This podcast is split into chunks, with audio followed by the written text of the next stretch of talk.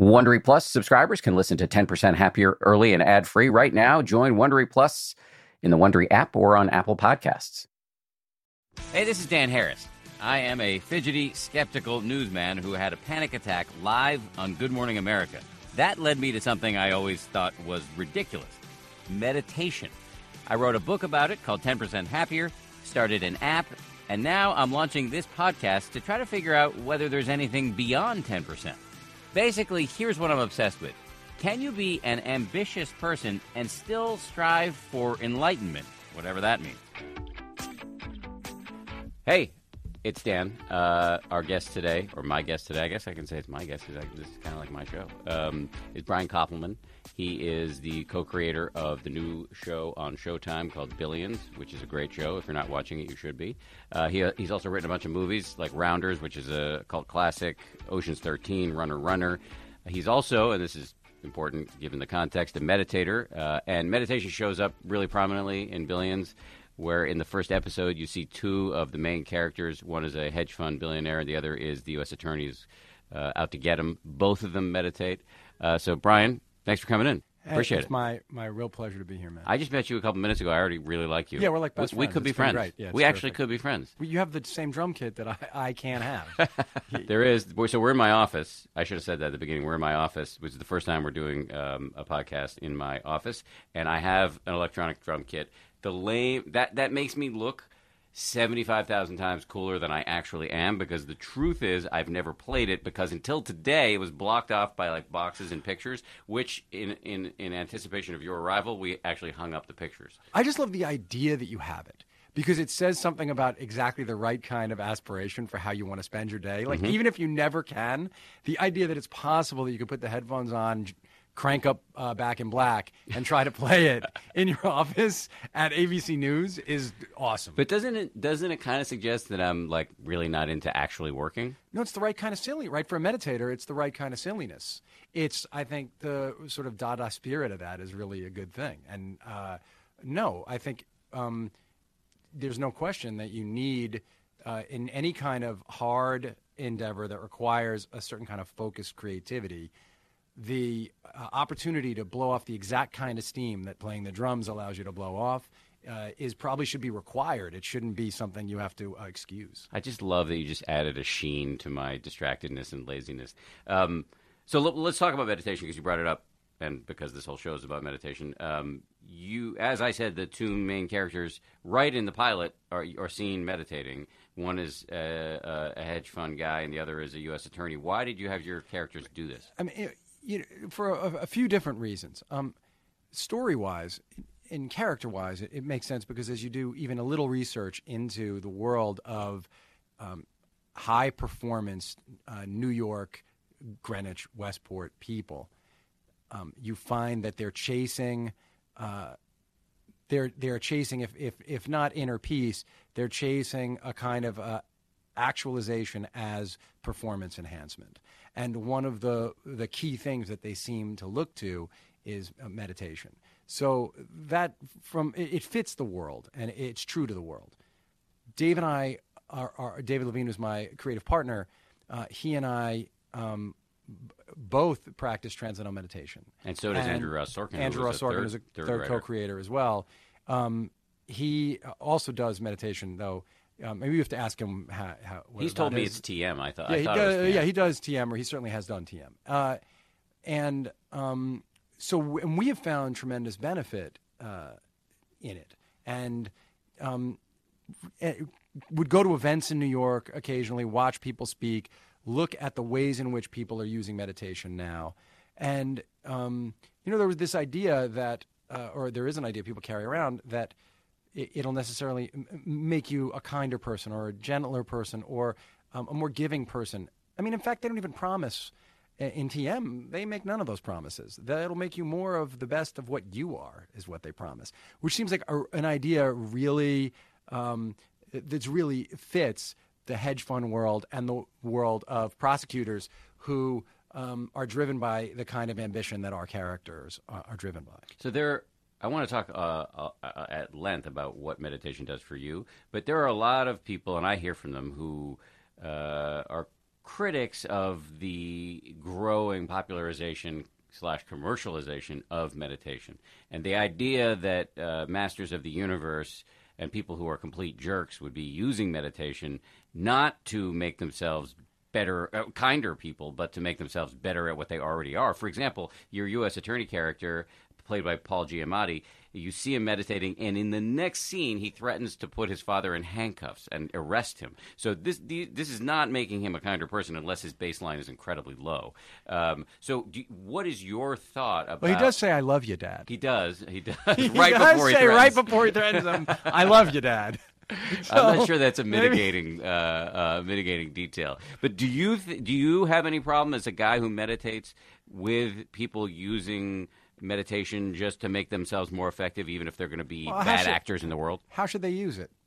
Well, I mean, we say I'm not, I'm not comfortable with anyone using uh, anything to be a, a bad actor in, in the world, right? But um, I mean, someone could decide to drink, uh, eight, you know, eight cans of Coca Cola and go get all hopped up and do something uh, bad. But um, look, meditation is a tool, so and it's a really effective tool. Uh, and so someone's going to use that tool uh, to be more to me to be more of what the, they are to help them in their own aims. Now, is it possible that if you really pursue meditation and you are doing TM, so you're doing it 40 minutes a day, that perhaps some uh, uh, thoughts or some feelings of calmness or that your cortisol levels will adjust to a place where um, you're just naturally uh, a, hair, a little less hair trigger? Yeah. Could that be nicer for the people around you? Yes. But I don't have. Um, I don't think that there's a value, positive or negative, in terms of societal good to any of these things. There's not a societal value to yoga versus uh, uh, doing sprints or Tabata, right? It just has certain Eastern accoutrement that makes a, make us think uh, that it must be uh, more uh, uh, peaceful somehow. I don't necessarily think that that's that that's the case. Th- look, there's philosophy you could read alongside of meditation if you want. There are a ton of other things you can do. But what I've found it to do for many people is just make them more what they are. So I Or truer, like a more distilled version.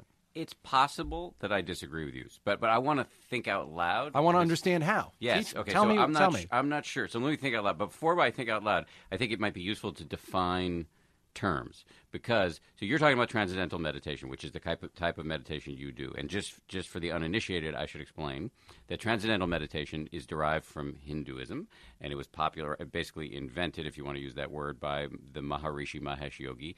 That may that name may be familiar to some of our listeners slash viewers because he was the guy who was for a brief period of time the spiritual guru to uh, a reasonably well known rock band known as the Beatles. Uh, and so he kind of rocketed to global uh, fame as a consequence of that. So he was te- he was teaching transcendental meditation, uh, which again is basically a form of Hindu meditation, which uses a mantra, which is a silent word you repeat to yourself. And as you repeat this word to yourself, often in conjunction with your breath, you can achieve this level of concentrative absorption that allows you to shut out the discursive thinking mind and can put you in touch with uh, sort of levels of calm and even bliss and maybe even creativity that heretofore were unavailable. You know, you're not chasing bliss in TM um, as you're meditating, right? One of the one of the sort of central um, tenets of uh, TM is that what happens in that 20 minute period, ha- ha- the way in which you perceive what happens doesn't really matter. So that I am not looking for a blissful state. All I'm looking to do is say that mantra to myself. And if thoughts come, I can they they can exist, and then they'll move past. And uh, I just keep saying the mantra. But what happened to me, and I'm not a spokesman for TM. I'm an first of all, I'm an atheist, and I'm like a hardcore atheist. And one of the first things I said when I went to talk about learning this was um, that the cult-like aspects of any organized meditative group uh, freak me out. Uh, you know, but you don't have to believe in any sort of uh, ideas that came from uh, Hinduism. You don't have to uh, believe that the Maharishi had uh, tapped into some mystical thing at all. But he you can look at the, sci- the e, you can look at the EEGs, you can look at the scientific studies that show what happens to cortisol levels when people do this. Or blood pressure. Uh, blood pressure, cortisol levels, heart rate, all these things that that just happen. And you know the controlled studies. I mean, I know you've gone through this stuff, but uh, you know, if you just sit quietly for 20 minutes, there's some benefit to that and breathe.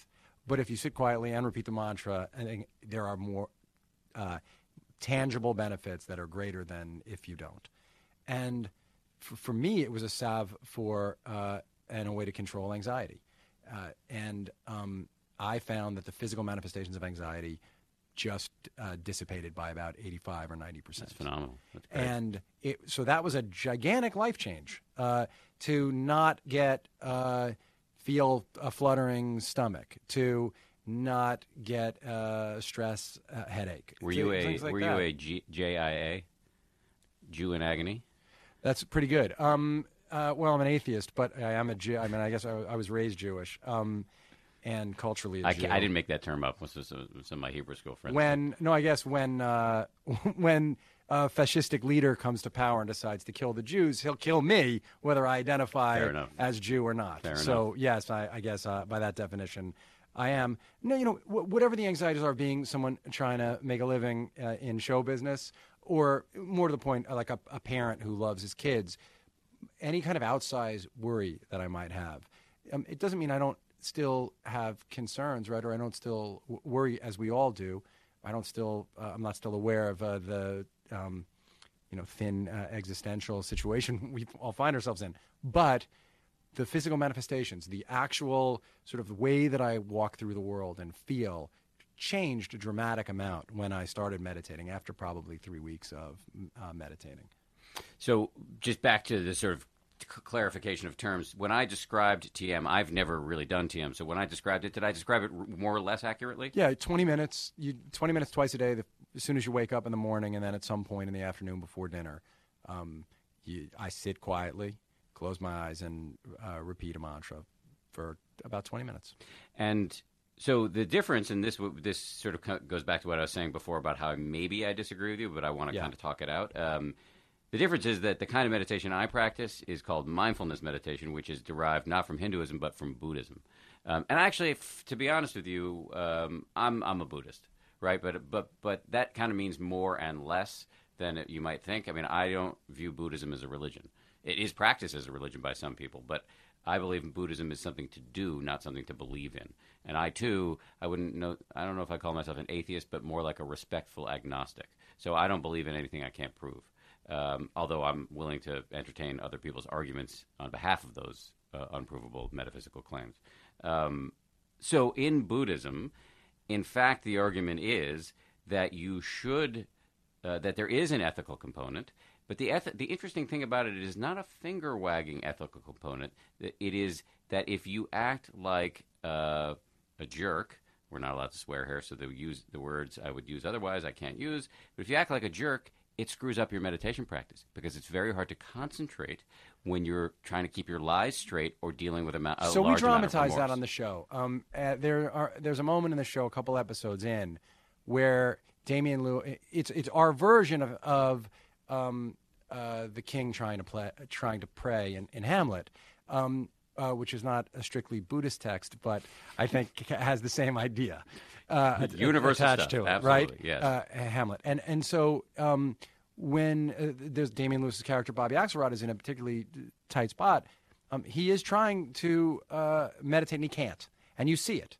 So y- yes, of course your your life bleeds into your meditation practice. Your meditation practice bleeds into your life, but uh, what I would what what I don't like is the fake spirituality that gets grafted on to this kind of practice. So that people, I don't uh, agree with this idea that if you meditate, you will become a better person, a more spiritual person, whatever that means. S for me, it's simpler. Like the more I can reduce this stuff down and distill it, this more you can make these things simpler. It's basically breathing with some stuff attached to it. It'll probably make you feel better. If it makes you feel better, maybe it'll be nicer to people. Wouldn't that be great? Like, but uh, I don't think you can say it's going to make people nicer. It's like, you know what? If you have less anxiety and less, most people, given less stress, less anxiety, clearer thought, are going to act like better versions of themselves. But I don't think you can promise it. I think I would I would agree with that like 98%. I would give that a huge amen. The only thing I would say is that the, there is a difference between, and I don't fully understand this because, again, I don't know enough about TM to speak about it with authority, so I want to be clear about that. But my understanding about the difference between TM and mindfulness is that mindfulness goes with extreme prejudice at mindfulness, which is lowered emotional reactivity. And while I believe there's a huge mindfulness component to um, to TM, because every time you notice that you're thinking and you you just notice that these are just It thoughts. makes you, you back, it, it does make you, much less reactive uh, Absolutely, sure. because you see that the voice in your head is just like a, just a compulsive. Well, you know, when they look at the EEGs, the mindfulness lights up these certain parts of the brain that are targeted towards empathy, and TM lights up a, a, a, a broader area. So it includes that area, but uh, absolutely fires other things as well. Yeah. Um, uh, many friends of mine practice mindfulness. Um, I, you know, what what drew you to that practice as opposed to TM or one of the others? Uh, the science. Um, there's definitely some science around um, TM that, that appears to be quite good. I mean, look, I think, in fact, all the science around meditation needs to be delivered with a big grain of salt because it's in danger at times of being hyped. Um, because it's really in its early stages. But having issued that caveat, I think most of the science has really been done around mindfulness. And initially, what I liked about mindfulness meditation was it is is really thoroughly secularized, whereas TM is associated with a sectarian organization, is promulgated by the Maharishi. And so, for me, as a pretty hardcore, um, uh, you know, I was raised by scientists. I'm married to a scientist. Mindfulness seemed like the more interesting thing also, I was reading a lot about Buddhism, and I thought that the philosophy, the sort of intellectual infrastructure of Buddhism, was really compelling. So I was also drawn to Buddhist meditation. Yeah. But I'm not uh, snobbish about it. I actually think mental exercise of whatever variety you choose should you should do. Yeah, I just knew I needed the technology. Like I needed some access to it. And TM, I had friends who'd done it. Um, friends of mine introduced me to Bob Roth, who runs the David Lynch Foundation. I'd read David Lynch's book, really, Catching the Big Fish, and his book really spoke about the connection between um, his art and meditation in a way that was incredibly compelling. And that and a few other things, Russell Simmons' book as well. Russell, who'd lived this really big, kind of crazy life, really saw huge changes and became, by his own account, a much better person through TM. And I, he also had studied with Bob uh, Roth from the David Lynch Foundation, and so um, I got in a room with Bobby, and I, I asked him all these questions, you know, um, about its ties to uh, religion, and they really, um, n- they no longer uh, really draw that connection. They draw the connection to the Maharishi. Definitely brought it to America, and they love him and regard him, but they do view it as a technology that he figured out. Right? Yeah, I, I don't know. Actually, you asked me why I was drawn to mindfulness over um, over TM. Uh, those are the reasons why at the time, six years ago. But I don't have a dim view of the thing. I did a one practice. medit. You know, Tony Robbins does that thing, the one meditation that he brought over from India. I did that once Mm-hmm. with Tony, and that was a, a really great experience too. But TM as a repeat for me is like a practice I can repeat. I've always I'm, uh, Siddhartha is one of my favorite books, Mm-hmm. and the idea of the Buddhist kiss and that kind of enlightenment, because I know you're interested in this idea of enlightenment, is really compelling. It just seems like a lot to get there, and you got to go out to the river, and I mean, there's just a lot of stuff. You It's have to be lot. hungry for a long time. It's a lot. It's a lot of stuff that has to happen. Yeah, I mean, look, I don't even. I'm in this weird position of being interested in pursuing something, enlightenment, that I don't even know it's if it's real. Uh, so it's it's a kind of a funny dilemma, and yet my I, my hair is on fire with curiosity about it. Who have you met who who you think is enlightened? I've never met anybody who claim. Well, actually, I'm not asking I have met. I've met somebody who uh, who claims to be uh, kind of in the area of fully enlightened. Uh, I my meditation teacher. When you ask him, "Are you fully enlightened?" He's a guy named Joseph Goldstein. He's like a Menchie Jewish guy from here in New York. Went to Columbia and joined the Peace Corps, and then ended up like in Thailand finding meditation 50 years ago, and he's been teaching it ever since.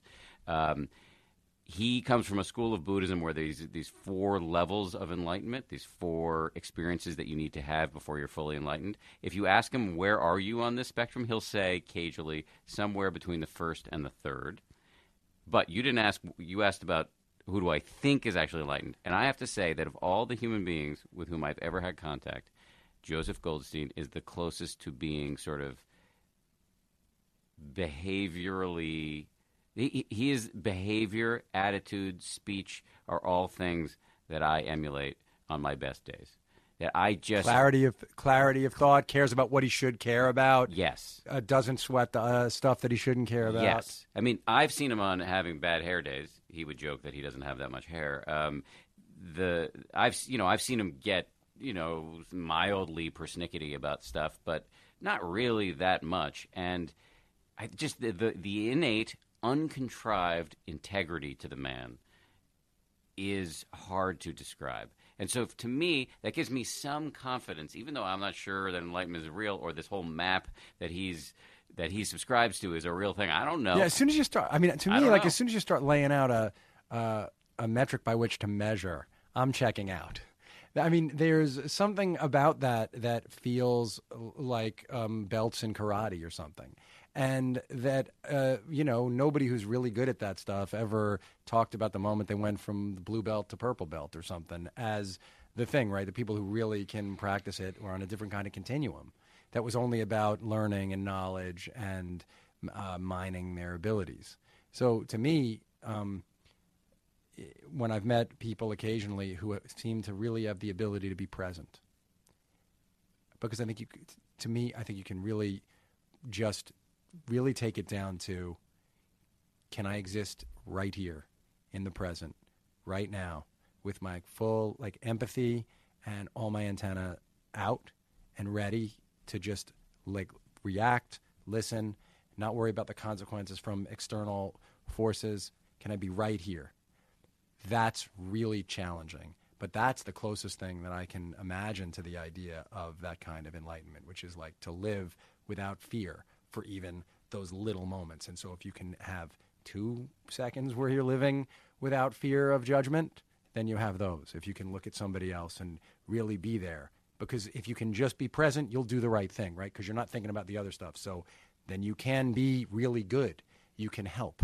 Um, and so there are very few people I've met who uh, really are like that. I mean, you know, there's uh, Teddy in Salinger's short story, uh, but that's not a real person, sadly. He's enlightened. it's good that you know that.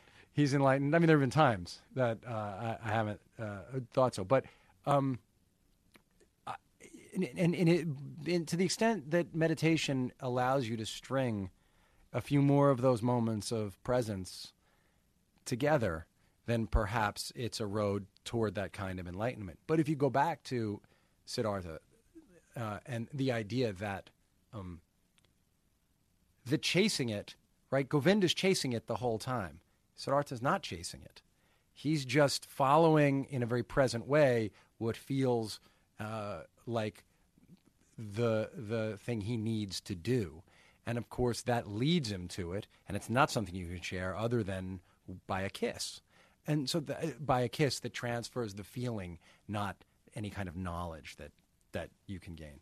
So you know, for some people, it's listening to a great song or reading a book that transports them. And maybe in that like little moment that lingers after you fig- finish a great piece of art, there's a moment where you're just like right there. And maybe that's the closest to enlightened that we get to be. So whatever ladder you need to climb, like whatever that thing is, is worth trying. I think, um, as long as the the idea of trying doesn't become the thing, right? As long as we remember the goal is to not be trying, it's to just be right here. Well said, all of that, and it's also possible that there are that there isn't a thing called enlightenment, but there are things called enlightenments, and there may be lots of different uh, You should brand and sell those things. I man. actually you think really somebody should. is selling You enlightenment. should get out there and do it. I believe my mother-in-law actually gave me them in my Christmas stocking. Um, I, I married a non-Jew. Just um, anyway, but back. To, but but, but I, you raised something, and I just want to uh, address, which is you talked about your your worry about like a map that you wouldn't want to be part of that. So let me just play devil's advocate in defense of the map um, and the maps, because in the various religious traditions within Buddhism, but also I believe within the mystical strains of, of the Abrahamic faiths, there are this sort of stepwise progression toward you know you you can start with a few moments of presence and empathy but then you can get to protracted periods of it and then you can have it become not just a state but a trait. And and so the argument for the map is that actually you can do things practices and that outcomes will there will be predictable and reliable outcomes. So the maps to which i'm referring don't involve like you have to study with this person you have to pay x amount of dollars at this point. What they are is simply monastics over 2600 years have found. And this i find truly fascinating that if you sit and do the, the practice in a certain way certain experiences will happen in your mind reliably and predictably. Again i don't know if there's any truth to this because i haven't had these experiences but it is fascinating to me that there's something going on, apparently, in the human mind as a baseline capacity that you can have these experiences if you sit and do follow the instructions. And that this has been happening for millennia is, is a really, really interesting thing. Again, if it's true.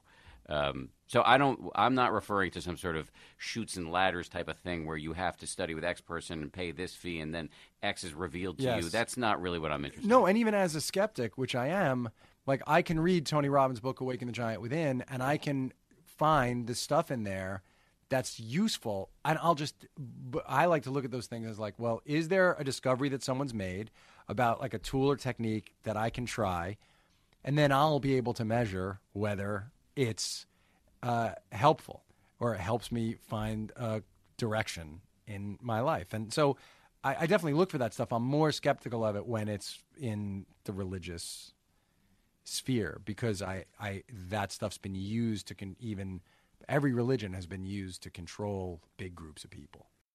The Taste the Mediterranean sales event is going on now through March 19th at Whole Foods Market. It's a store wide event packed with flavor. My family and I are regulars at Whole Foods Market. We've got one, I think, less than a mile and a half away from our house. This Taste the Mediterranean thing sounds pretty cool. Uh, they've got Mediterranean inspired flavors. You can save on Parmigiano Reggiano, charcuterie, and ground lamb. They've got delectable seafood choices. You can save on whole branzini and sustainable wild caught sockeye salmon, which is a regular feature at our dinners in this house. My son loves that salmon from Whole Foods. And I'd be remiss if I didn't point out all of the uh, 365 by Whole Foods Market products. Stock up on wallet happy Mediterranean essentials like feta cheese crumbles, whole wheat pita pockets, and more. I am constantly uh, consuming these 365 products, including the, the raw cashews, which I snack on all the time. We love the 365 sea salt and pepper. Uh, we love their sushi rice. You get the picture. Go check it out. Taste the Mediterranean now at Whole Foods Market.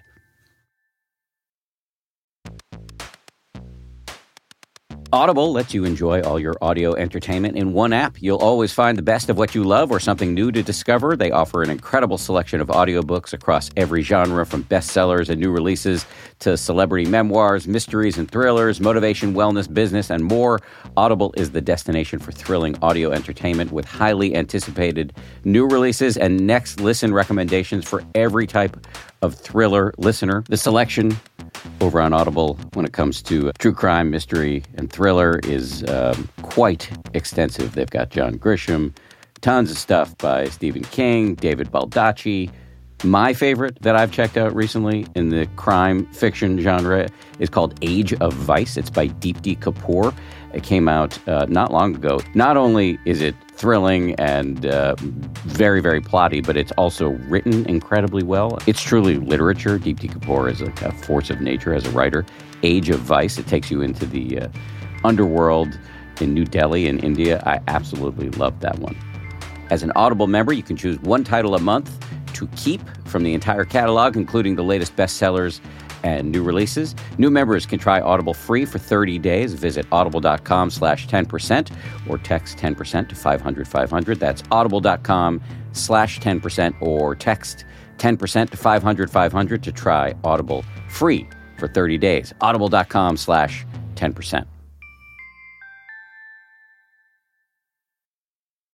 I love and share your skepticism. I failed, I think, as a podcast host to do one of the primary uh, things, which is to get get give our audience a sense of like how you became who you are. So let me uh, let me just say a few things about your past, and then let you pick it up from there. I know that you went to Tufts. You grew up here in New York City. Your dad was I a grew mu- up on Long Island. Long Island, sorry. Your dad was a music executive. Yes. And when you in in college, I understand it, you actually started getting interested in in um, uh, recruiting artists. You discovered Tracy Chapman, if I, if I have that. I did, uh, but no, it wasn't. Yeah. Um, so I started going um, to uh, the recording studio with my father when I was a very little boy. It was an incredible thing to get to do. Uh, and in fact, there's a little Easter egg in in for my dad only in the last episode of uh, Billions. Someone says that uh, Bobby Axelrod has uh, Laura Mars eyes, and my dad produced the theme song from that movie, The Eyes of Laura Mars, and so.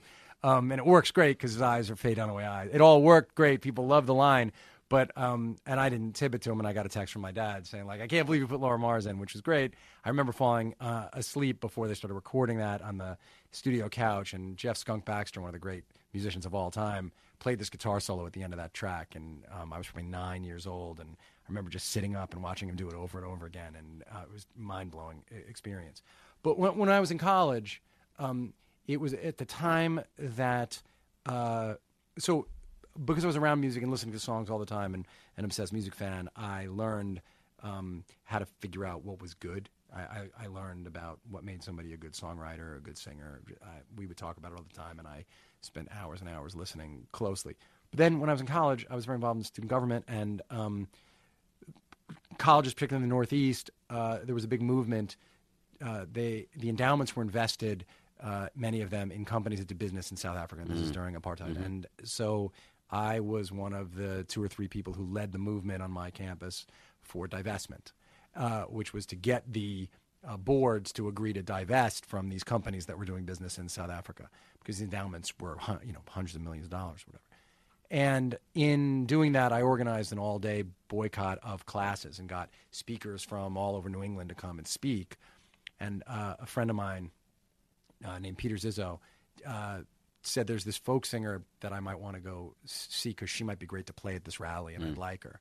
And I went to see her and it was Tracy Chapman. And um, I got, I, I broke down in tears watching her perform because my whole life had set me up to recognize what it was that she was able to do. And I mean, she played Talking About a Revolution that night. And uh, so I got Tracy to play the rally and then spent the next two and a half years trying to get her to agree to let me record demos with her and um, to make record. And uh, then I brought her to New York and introduced her to my dad and got him to fly up. It took a long time, but that did end up becoming that first huge Tracy Chapman album.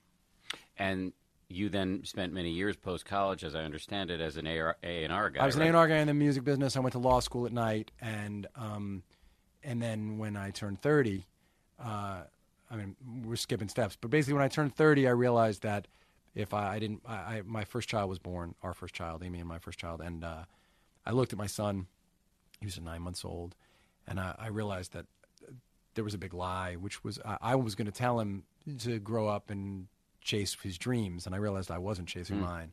I realized I wanted to be an artist, and that if uh, that that I if I if I didn't go out and chase it somehow, if I didn't commit to it, I wouldn't be able to tell him that, and look him really in the eye. And I realized I was a block writer. I'd always been a block writer for a long time, and I um, I realized that uh, it, if you if you're a blocked writer, um, it, it becomes toxic, and that toxicity, when that dream kind of dream dies, that toxicity spreads, and you end up, I think, becoming toxic to the people around you. And I didn't want that. I wanted to be like a great husband and a great father. And so that's when my best friend and I went into a basement. Every, we agreed to meet in a basement every day, and we wrote our first movie, which was Rounders. And the research for that movie was involved. You're getting involved. I was playing a lot of uh, poker. Yeah, so years of poker. underground poker. Yeah, And so, how did that? that fit? was all part of like the the realization that I wasn't happy. I see. the realization that I wasn't living the life I was supposed to be living was uh, I found myself in my office one night and um, I had like gained weight and I had never been a cigarette smoker my entire life and I was I was 29 and I'd never been a cigarette smoker. Suddenly I was like smoking and uh, I was playing cards like at every opportunity I had and I realized what the problem was. The problem was I wasn't living the life I was supposed to live. So you've Uh, got you've gone on and built a, a, fantastic writing career. Uh, so you said that was at 30. You're 49 now. I'm so you're- 49. you're yeah, coming up- 19 years of uh, 19 years of doing this. Um, yeah. And and when when did the meditation start? So what I did then when I was 30, I wasn't meditating yet. I was doing something very close to it, which I still do, which is Julia Cameron's The Artist's Way, which is these I, uh, free writing for a half an hour in the morning, three longhand pages where you write anything that you want to write. You, in fact, you can't censor it. It's not what you want to write. It's just what you happen to write. And so there's something very uh, meditative about that practice because you are not censored. You're free flowing. You're not in any way reacting to the words. Anything that comes into your head, you're putting out. And it, for, for me, it has a centering effect. And I started taking very long walks. And I, so I did those things. And that's when I read Tony Robbins' book, Awaken the Giant Within, to try to figure out uh, why I wanted to do what I wanted to do and how. And I started meditating five years ago. Um, and uh, because I felt like the stress and pressure of all this stuff was becoming intrusive. Uh, and um, I'm always looking for a way to like fine tune whatever it is that I do as a, you know, for me as a parent and husband, and then as an artist. And um, well, I guess as I say, when I read that book by David Lynch, and then read Russell's book, and then talked to a few other people, um, I I had the thought that I, I should really investigate it and, and try it. Does it help with creativity, and exactly what is the mechanism by which it helps with creativity? Well, being so anxiety and fear to me are the greatest blocks to creativity that I know, because uh, for for me, I need to be in a state where where I feel free, uh, where I don't feel burdened, um, and um, where I don't feel the pull to the monkey mind, right? And to those where I don't feel the pull to that stuff, to reactive thinking. And so it helps because I think, you know, the science says it changes your cortisol levels and it does all this stuff to make you feel less anxious. Um, and then also, there are, I've just found a few different times, and you don't push for it. In fact, it's the opposite, right? You're just saying a mantra but sometimes I'll be sitting there and like the answer will just show up, or it'll show up ten minutes later, and uh, I mean an answer, a huge answer to something that happens in the season finale of Billions. Just, you know, I did all the stuff that I always do to generate ideas, and then I remember I just sat down and closed my eyes, and like this whole thing just popped into my head as I was meditating, and um, did you stop meditating? Get up. It's funny. I asked Bob Roth the other day, "What do you do?" And he said, if it's really one of those ideas, you stand up and you write it down, and then you come right back and meditate. Get well, it out of your head. Why do you think TM specifically has taken off in such a big way in among celebrities, and and also like uh, in Hollywood generally? Well, you know, Tim Ferriss. Do you, I don't know if you know Tim yeah, Ferriss. Sure. I don't know He's personally, a friend of mine, and uh, he says that it's like seventy five or over more than seventy five percent of of his guests, and he you know he interviews all these incredibly high achieving people. They do it. Do TM or meditation? Meditation, but m- I think a huge percentage of them do TM. First of all, it's very simple, right? The fear many people have with meditation, mindfulness, is everyone who does that. Kind, most people who do your kind of meditation constantly talk about how hard it is. People who do TM constantly talk about yeah. how easy it yeah, is. Yeah, and we're not selling because I get nothing by talking about it. It's just easy. And so it's easy. And let's say, for the sake of argument, let's say that you're uh, maybe there maybe there's slightly more benefit to you than to me if you're looking at the science or whatever. Maybe mindfulness practiced every day um, p- correctly. Let's just say, for the sake of it, gives you five percent more of something. I don't know that to be true. I, no, so I don't even yeah. think that that's true. Yeah. But I'm saying, let's say that it does. The thing is, I know I'm not doing the stuff that I'd have to do to do the mindfulness. TM, I just have to sit down and say a mantra, and whether I can do it or not doesn't matter. All I have to do is say the mantra to myself. You can't fail at TM. The whole point of it is that you can't fail. The whole way you relax into it is to know I don't have to feel like it was a good meditation. I don't have to um, succeed at blocking thoughts out. I don't have to notice my breath on my upper lip. You know, I mean, I was an actor all through college, and so we did stuff that was similar to mindfulness. You did the breathing stuff, and I hated all of it. TM, I love how I feel afterwards, and I love every part of doing it. It's, um, look, in our culture, I think we feel like if something's not hard, it's not worth doing, maybe, and or how can I make gain if it's not challenging? TM is great because it's simple to do. You just have to carve the time and you get results. So uh, I think that's why it. I think that's why it catches on.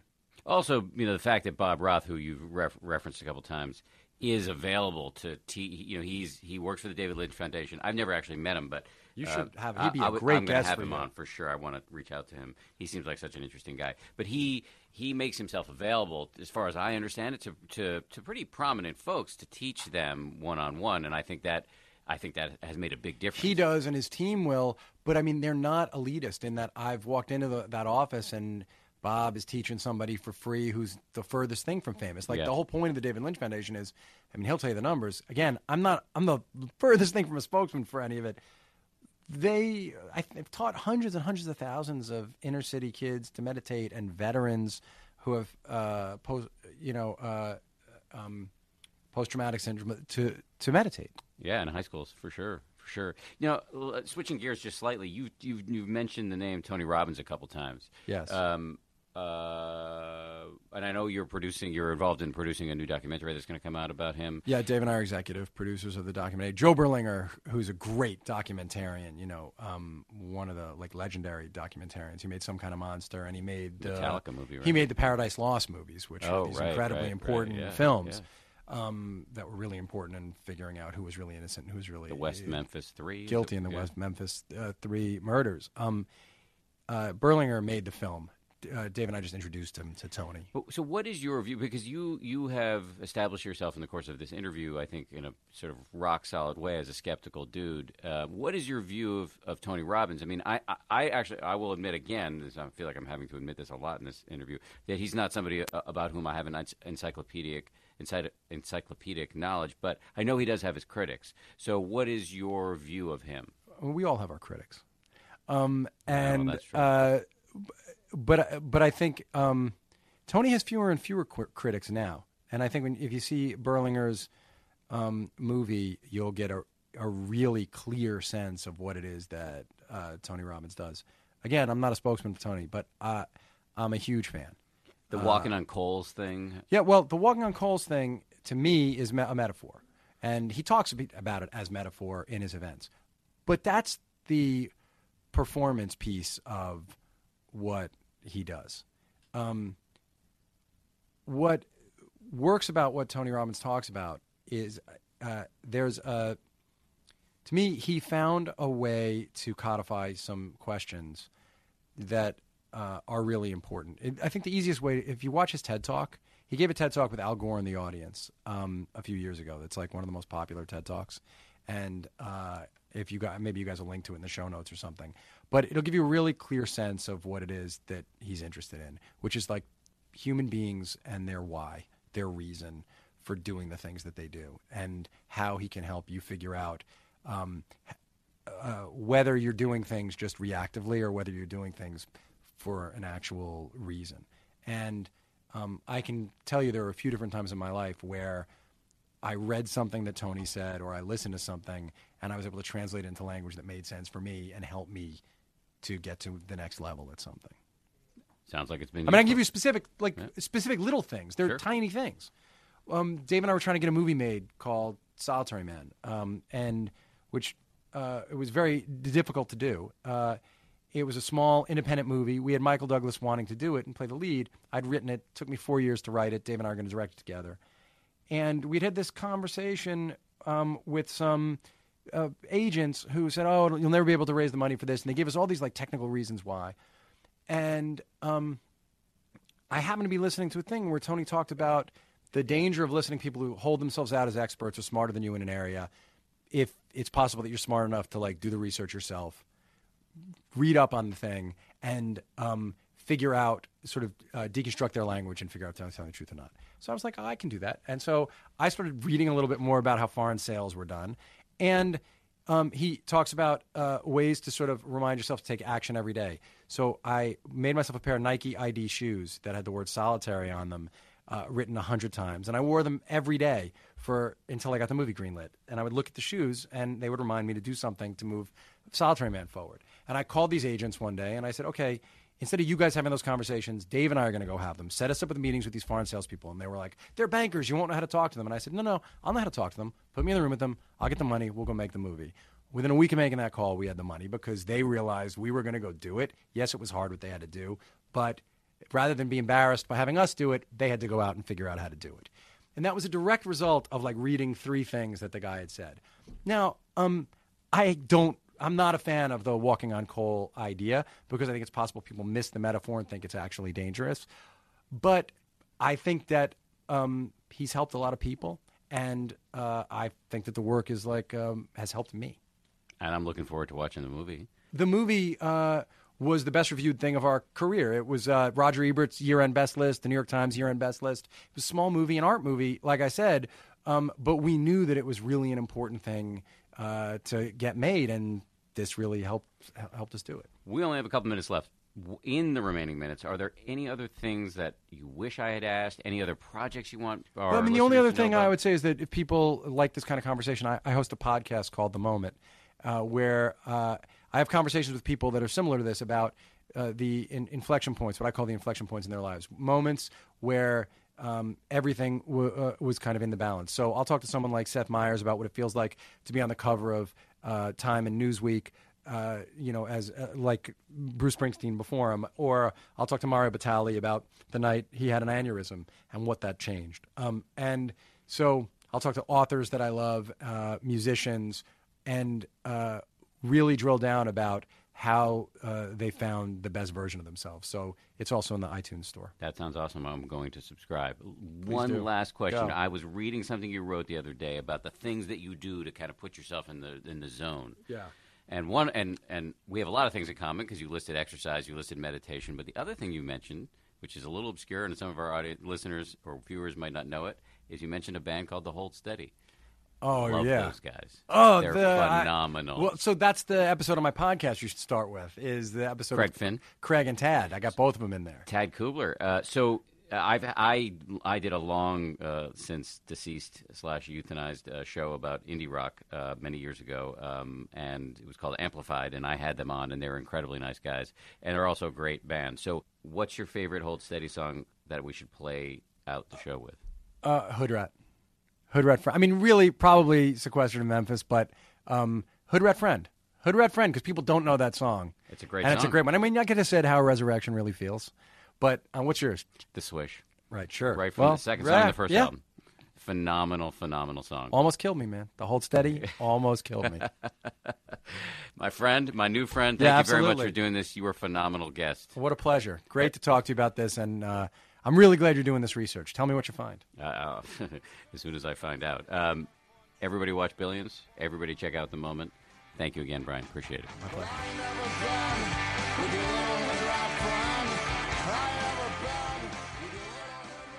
Okay, so that was Brian Koppelman, who I think I'm I'm going to make one of my new friends. That guy's kind of awesome. Um, I want to add, uh, and I know, sorry, this is self promotional, so excuse me, but I want this podcast to live for a long time, and part of that is to is to uh, beg you to subscribe to it, uh, to rate it, preferably five stars. I don't want to, you know, uh, work the refs here, but five stars would be nice, uh, and uh, to write a review. Uh, it could be just a, a short little review, anything, but all of that really helps us stay stay alive, which we want to do because we want to be bringing you this podcast for a long time. Uh, thanks very much for listening. We'll be back soon with a new one. If you like 10% Happier, and I hope you do, uh, you can listen early and ad free right now by joining Wondery Plus in the Wondery app or on Apple Podcasts. Prime members can listen ad free on Amazon Music. Before you go, tell us about yourself by filling out a short survey at wondery.com slash survey. If you travel, you know how to pull off a perfect getaway. You know after you enroll with your Delta SkyMiles Platinum American Express card, you get up to $10 back monthly on U.S. rideshare purchases with select providers, like a car to the airport. You know which remote retreats have the best herbal baths, and where the Wi Fi password is rarely used. Because you're the escape artist. It's why you're a Delta SkyMiles Platinum American Express card member. If you travel, you know. Terms apply. Purchases must be on card. Visit go.amex slash you know. Hey grown-ups, The Cat in the Hat Cast is a new podcast from Wondery, perfect for the whole family. Join the Cat in the Hat and your favorite Dr. Seuss characters as they get whisked away on a new adventure every week. Fish dreams of creating his very own polite and quiet podcast. That is, until he gets a surprise visit to his Fishbowl podcast studio from the Cat in the Hat himself, and it becomes very clear that the cat has other plans for the podcast. And those plans are the opposite of quiet. Sing along to new favorite songs, try your luck at Titanic tongue twisters, have some fun with wondrous wordplay, and most importantly, bring your family along for all of the adventures in the Cat in the Hat cast. Follow the Cat in the Hat cast on the Wondery app or wherever you get your podcasts. You can listen to the Cat in the Hat cast early and ad-free on Wondery Plus. Join Wondery Plus in the Wondery app or on Wondery Kids Plus on Apple Podcasts today.